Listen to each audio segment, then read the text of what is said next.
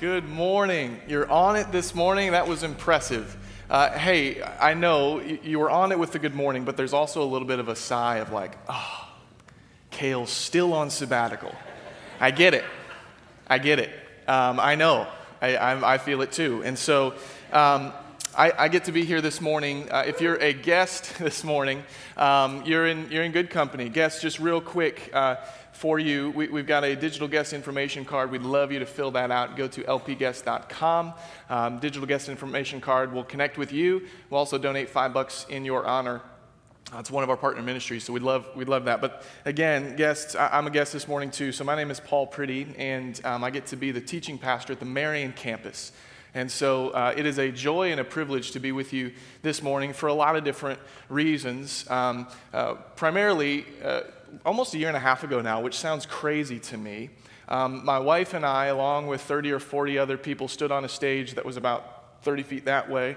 And um, you all committed to praying for us as we went out to plant another Life Point location in Marion. And I can't believe it's been over a year already. Uh, we launched on Easter of 2022.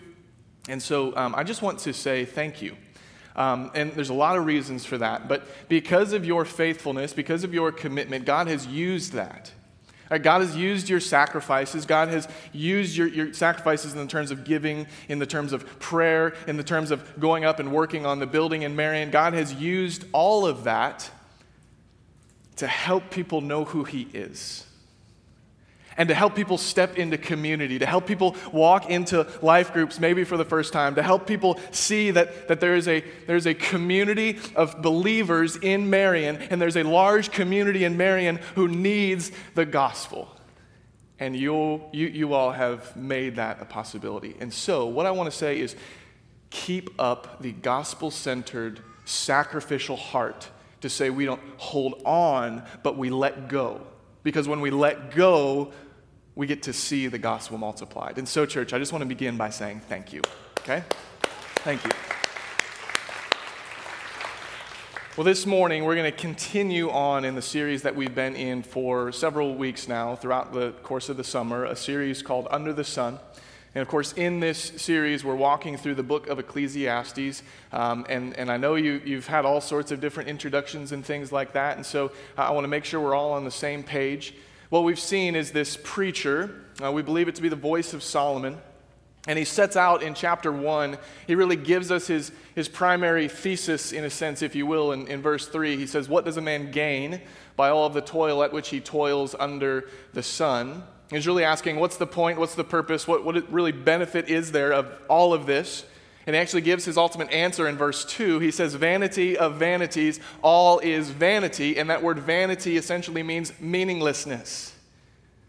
You chase after the world, you chase after what the world can offer, and you're going to end up feeling like you've got nothing. It's very depressing.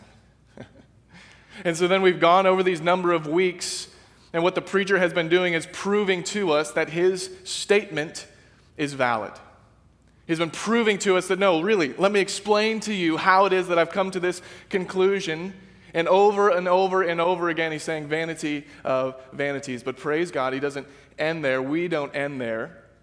We have the point that, that really permeates this entire series, and that God offers us a full life in an empty world.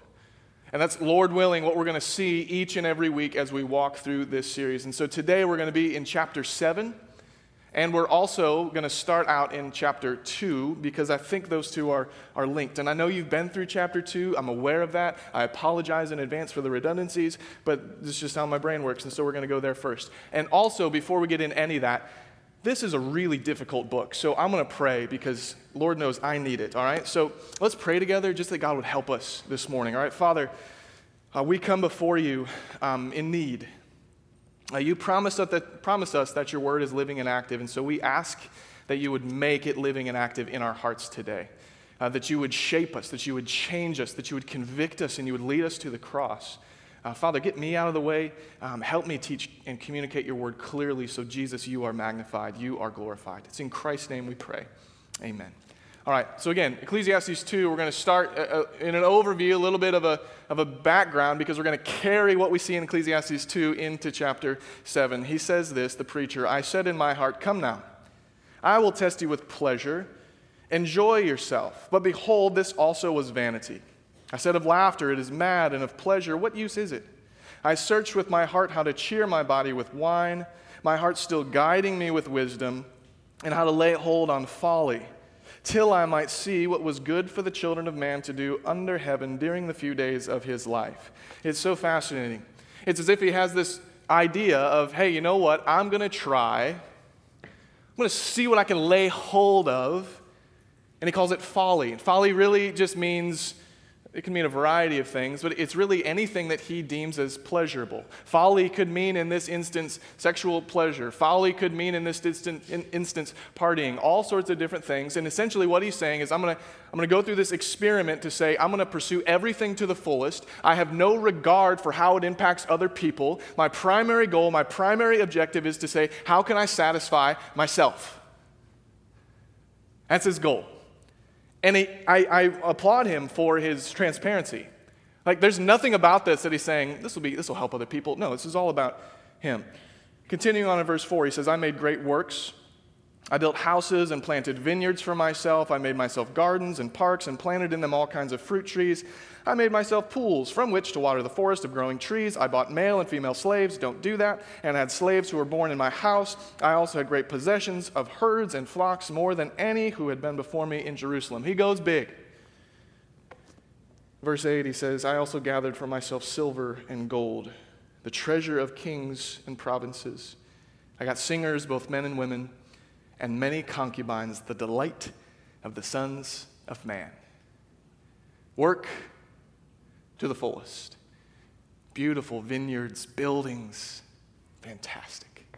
Treasures, gold, all of these things. And then he says, you know what I could really use is some, some concubines. And he, so he goes crazy with that. Other, where, other places in the scripture tell us he got 300 of them. He already had 700 wives. Brother's got some issues, all right? And so, like, man, I mean, whoa, take it easy there, pal. Um, and then in verse 17, this is really fascinating. So he pursues all of this to his fullest. Like, I am going big. I don't care. It's all about me. Verse 17, he says this, and this is so fascinating. So I hated life.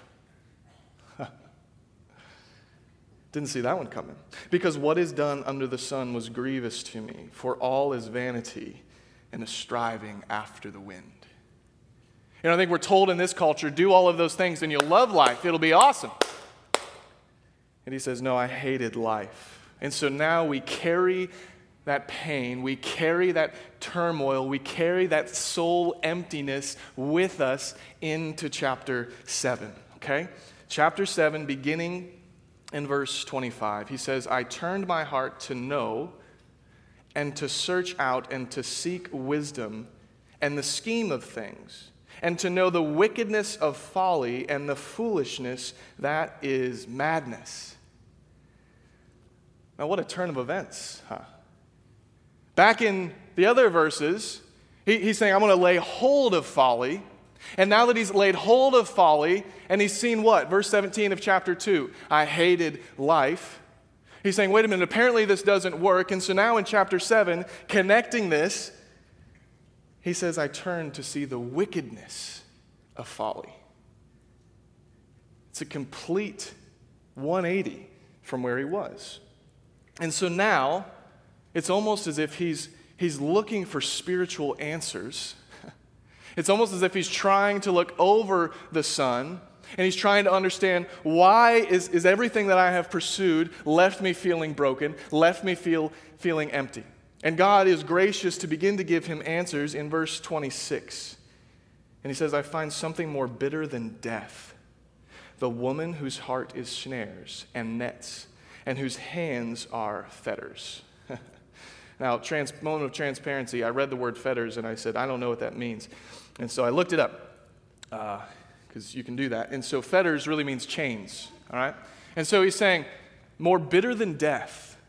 Remember, before it was the delight of man is his 300 concubines. And now he's, he's here and he's, he's experienced all of that. And he says, no, it's actually more bitter than death. Their hearts, their hands, have imprisoned me. And I think I, I want to just make a note here in history. This verse has been translated to say that if a man is caught in an adulterous relationship with a prostitute, it's somehow the woman's fault solely.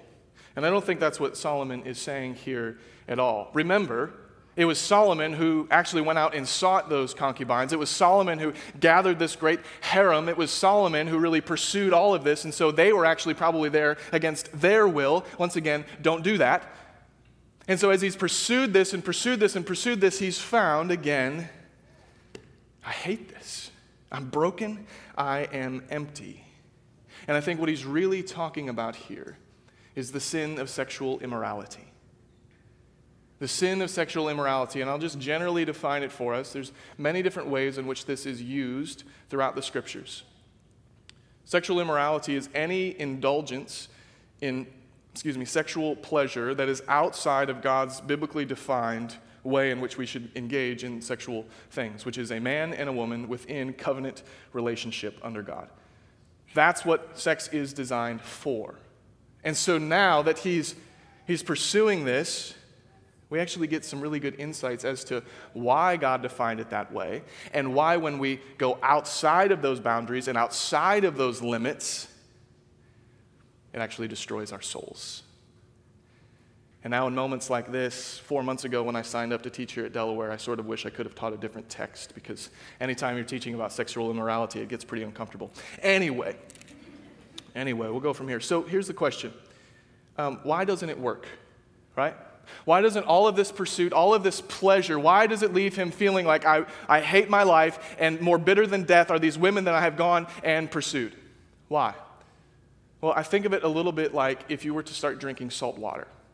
Imagine for a moment you're stranded in the middle of the ocean and you get really thirsty and you look around and you're like, there's water everywhere.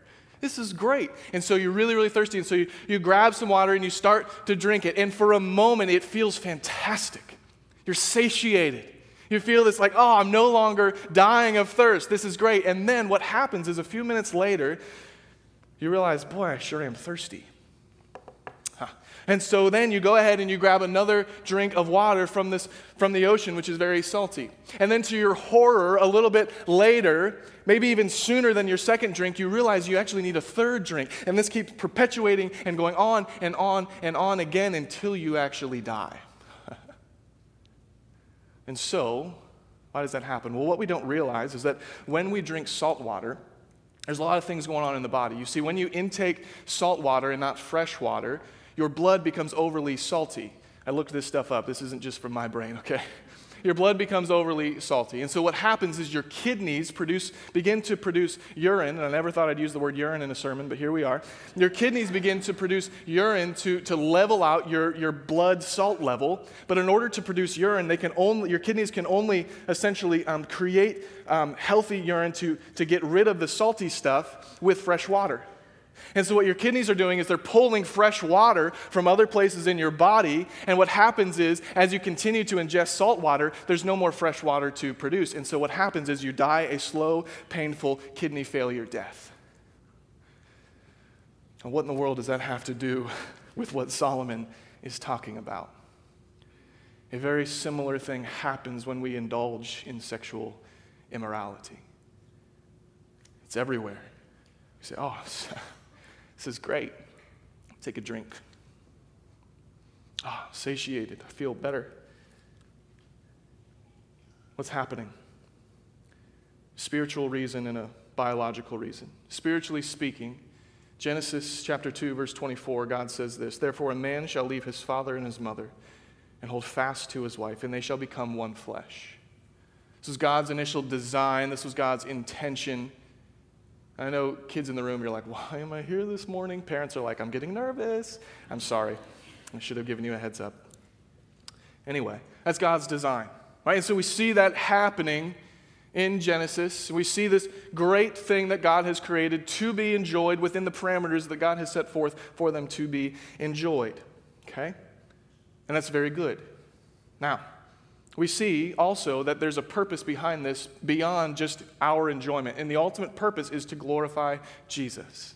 This union was created as a picture to point us forward to who Jesus is. And we actually see that explained in the New Testament in Ephesians chapter 5. Okay? I'm not going to really work through these, these verses in depth, but I do think they're helpful for us. Verse 22, chapter 5 says this Wives, submit to your own husbands. I know we hear that word and we're like, rage against that, but it's not really talking about um, being uh, lower than or less than or, or not having any opinion or view. It's actually talking about following of leadership. So I'll just say that the top. Husbands, excuse me, wives, submit to your own husbands as to the Lord.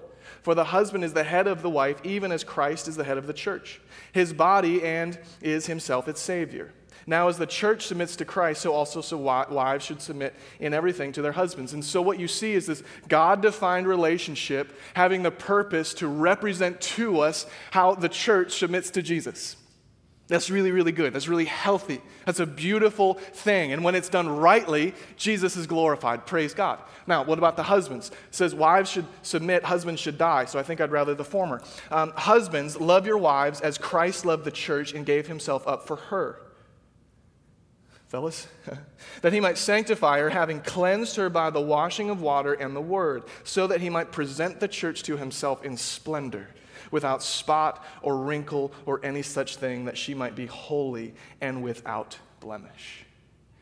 And so, in this beautifully created relationship, you have a picture of Jesus all the way back in Genesis 2 24. It's amazing. Now, what's the problem when we go outside of those barriers? We use this thing for the purpose it was not intended to be used for, and therefore, we rob Jesus of the glory that he deserves. And we begin to destroy ourselves.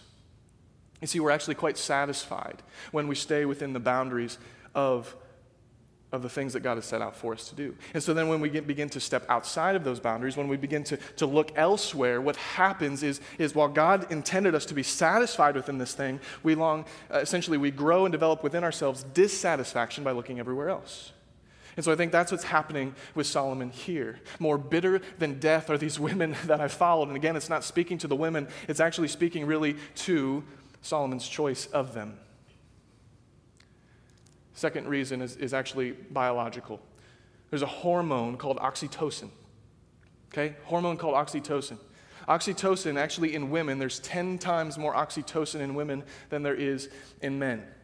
And so, what happens is when a woman gives birth, for example, this is when oxytocin really plays a hero. Oxytocin skyrockets because the women just ex- experience excruciating pain. I don't know how y'all do it, you're great.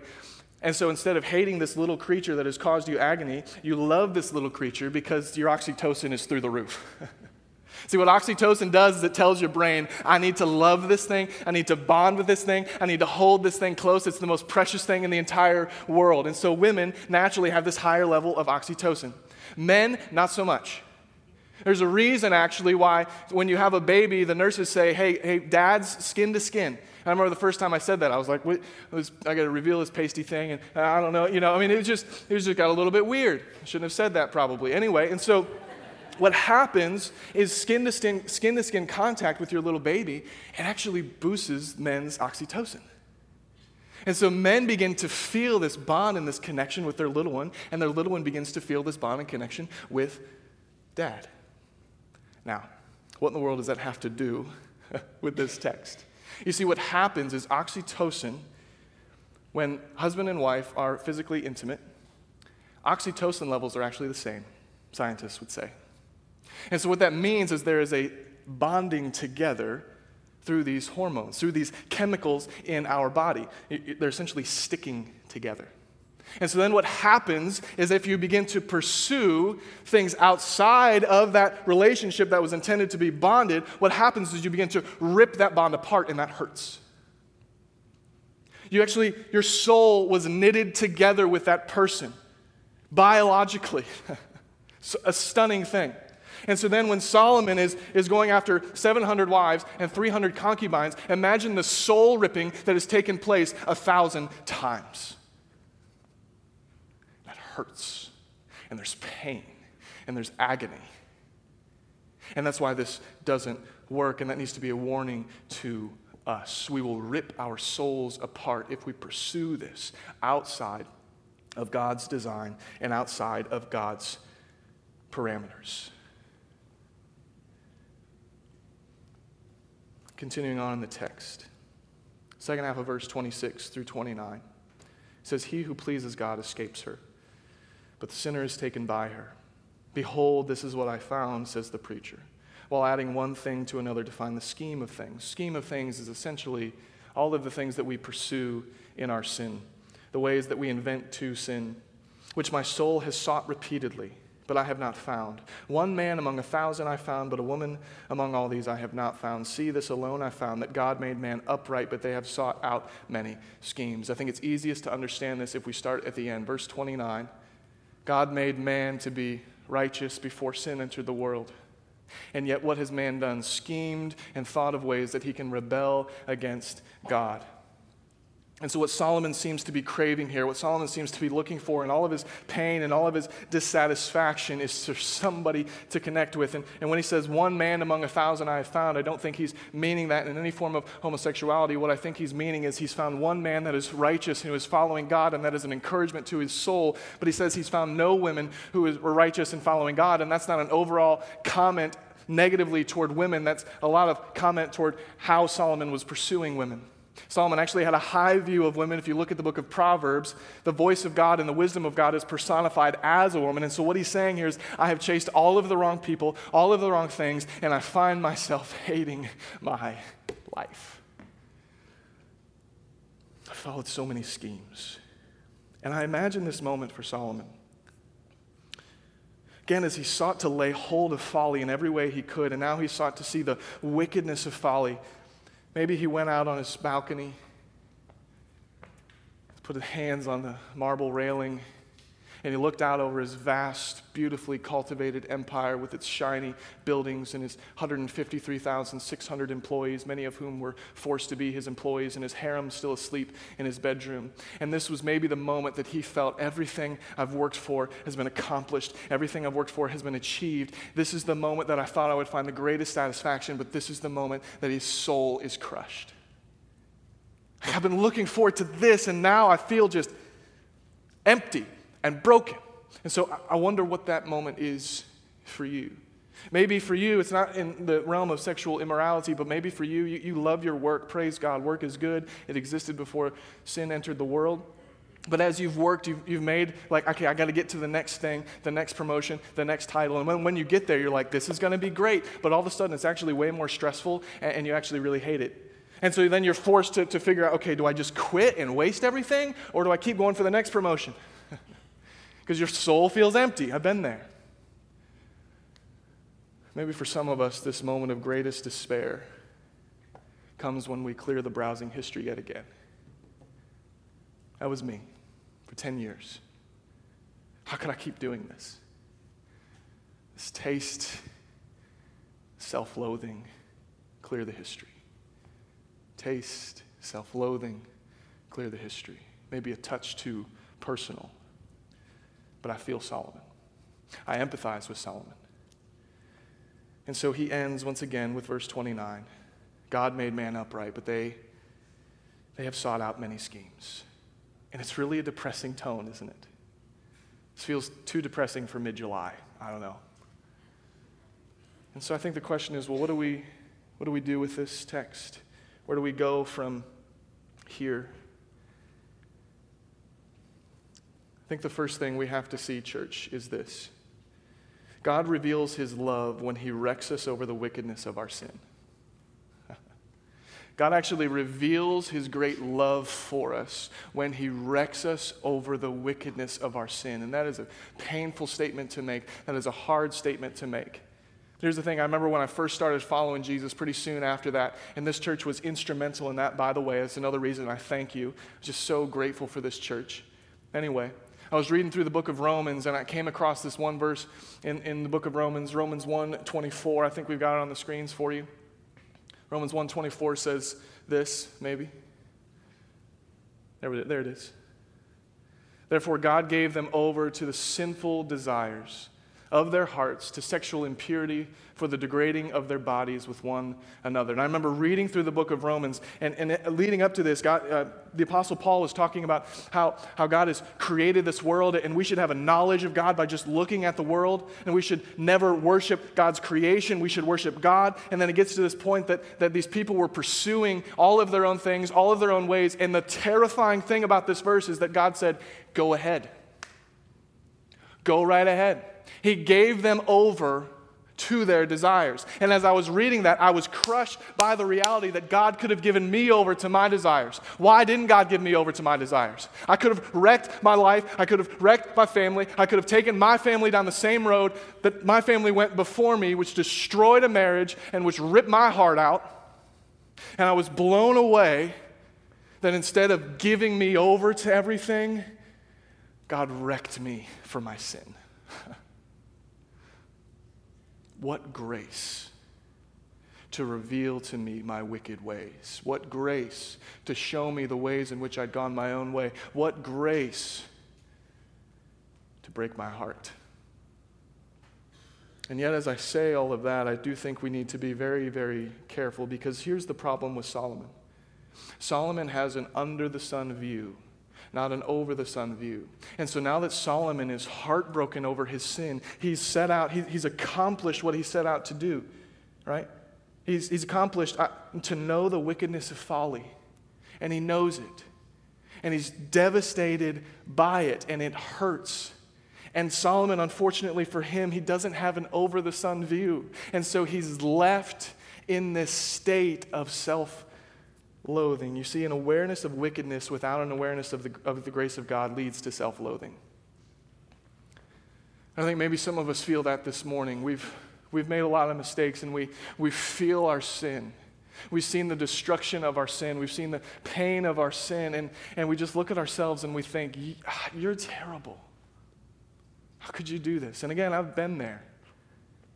And when we're there, we end up like Solomon. We say, I hate life because I just can't believe how horrible of a person I am. On the other end of the spectrum, uh, other end of the spectrum, an awareness of grace without an awareness of wickedness leads to self-destruction. Here's what I mean by that. Sometimes if we're in the Christian world and we're following Jesus, we say, We've got grace. God forgives us of our sins. Amen. Praise God. But if we use the grace of God to enable us to continue pursuing sin and wickedness, do we really get it? And what God might do, which is terrifying to me, is to say, go ahead, have at it, eat your heart out. And so we find ourselves in this tension. We need to be wrecked over our sin, but not so much that we end in self loathing and we need to understand the grace of God so much so that we also don't just keep pursuing sin and destroy ourselves. And so, this is where we have to take an over the sun view. You see, an awareness of wickedness and an awareness of grace leads to gospel centered transformation. We have to hold these two things in tension. And I think Ephesians chapter 2 does it absolutely beautifully. I know we were in Ephesians already before, but I just want to read Ephesians 2 1 through 5 for us. It says, And you were dead in the trespasses and sins in which you once walked, following the course of the world, following the prince of the power of the air, the spirit that is now in the work in the sons of disobedience among whom we all once lived in the passions of our flesh, carrying out the desires of the body and the mind, and were by nature children of wrath like the rest of mankind, wickedness, guilty. But God, praise God. But God, being rich in mercy, because of his great love with which he loved us, even when we were dead in our trespasses, made us alive together with Christ. By grace you have been saved Praise God. Yeah, amen. Just, I, I mean, seriously, I, it's like, it's stunning that He doesn't just leave us in our brokenness, doesn't just leave us in our wickedness, but He says, No, I'm going to choose to love you. I'm going to choose to save you. I'm going to choose to pour out my grace upon you. Elsewhere in the book of Ephesians, he goes through all of these things that are true of us, that we are co heirs with Christ, that we've been chosen before the beginning of time, that our sins are just completely washed away, completely done, completely not against us because of who Jesus is. Praise God. And so this morning, church, what I, what I really am praying for is that we would be wrecked over sin. And that sounds like a horrible thing to say. But it's actually, I think, one of the best things that can happen to us. But we wouldn't stay in a state of self loathing. We would see Jesus. And we would see that He loved us so much that He came to live righteously in our place and he came to bear upon himself the wrath of God against my sin and against your sin. And what that would do, it was would take us from this I am a guilty, wretched sinner to I am a beloved, known, saved child, son, daughter of God. And he doesn't see me based off of my grotesqueness. He sees me based off of the righteousness of Christ. The Father sees you as a son or a daughter, and he doesn't deal with you according to your mess. He deals with you according to Christ, with whom he is well pleased. Therefore, when you are in Christ, when you have placed your faith in Christ, when you've repented from your sin, he sees you and he says, With you I am well pleased because Jesus is pleasing to the Father. And therefore, when we are in Jesus, we too are pleasing to the Father. But we've got to start first with Search me, O God. Search me, O God, and reveal to me the wickedness in my heart. And then lead me by your grace, by your mercy, to the cross. And I want to take a minute this morning to really do that. And so I want to ask us to bow our heads. And I want you to pray the dangerous prayer Search me, O God. Search me, God.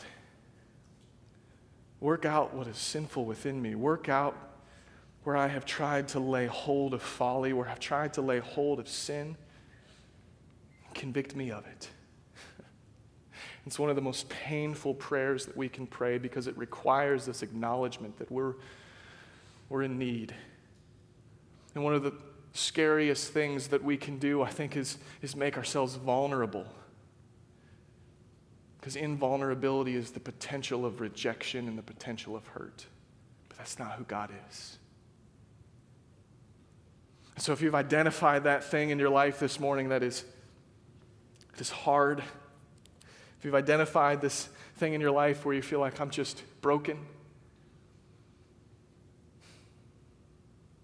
I want you to take that, like hold it in your hands, literally. And I want you to just take it to Jesus and say, Here you go. This thing was so serious that you, Jesus, had to die to save me from it. Help me not trifle with it. Help me not play with it. Help me not cuddle up next to it, but help me by your power and by your grace put it to death. And so, as we do that, then I want us to pray God, would you help me be overwhelmed by your grace? That I am saved, that I am forgiven, that I am redeemed, that I have good works set out before me to do, that I am a son or a daughter of Christ, that I'm a co heir, I'm yours. And would you allow that, Father, by the power of your Spirit, to wash over us and to lead us into transformation? God, we need you to do that. We ask you to do that. We plead with you that you would do that. And if there's anybody here this morning who doesn't yet know and love you, God, I pray that this would be the morning where the Holy Spirit is speaking into their hearts to say, I've made a mess of this thing, I've wrecked this thing. Jesus, I need you to come and save me. And praise God, He is faithful to save you. Praise God, He is able to save you. But God, because of his great love for us, God, who is rich in mercy, made us alive with Christ. Even when we were dead in our transgressions, it is by grace you have been saved. Father, we love you this morning. We need you this morning. Do what only you can do within us. It's in Christ's name that we come to you, it's in Christ's name that we pray.